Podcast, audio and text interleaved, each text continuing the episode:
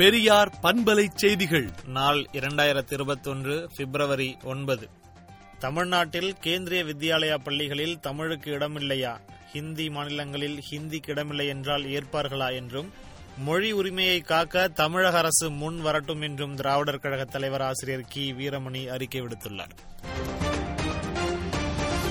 நாடு முழுவதும் இதுவரை அறுபத்தி மூன்று லட்சம் பத்தாயிரம் பேருக்கு கொரோனா தடுப்பூசி போடப்பட்டுள்ளதாக மத்திய சுகாதாரத்துறை அமைச்சகம் தகவல் தெரிவித்துள்ளது. இரண்டாம் கட்ட தடுப்பூசி போடும் பணிகள் பிப்ரவரி பதிமூன்றாம் தேதி தொடங்கப்படும் என்றும் அதில் தெரிவிக்கப்பட்டுள்ளது.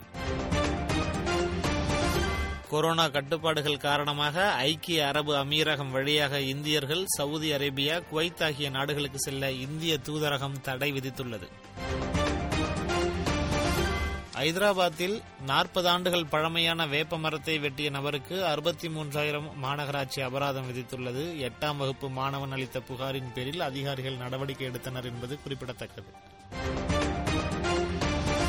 இடஒதுக்கீடு கொள்கையை மறுப்பது எரிமலையுடன் விளையாடுவதற்கு ஒப்பானது என்று மத்திய பாஜக அரசுக்கு திமுக தலைவர் மு ஸ்டாலின் எச்சரிக்கை விடுத்துள்ளார்.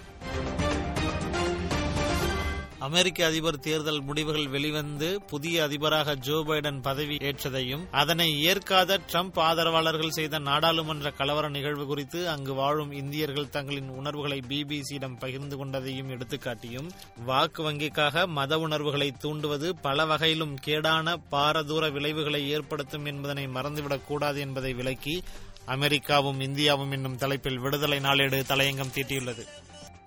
விடுதலை நாளேட்டை விடுதலை டாட் இன் இணையதளத்தில் படியுங்கள்.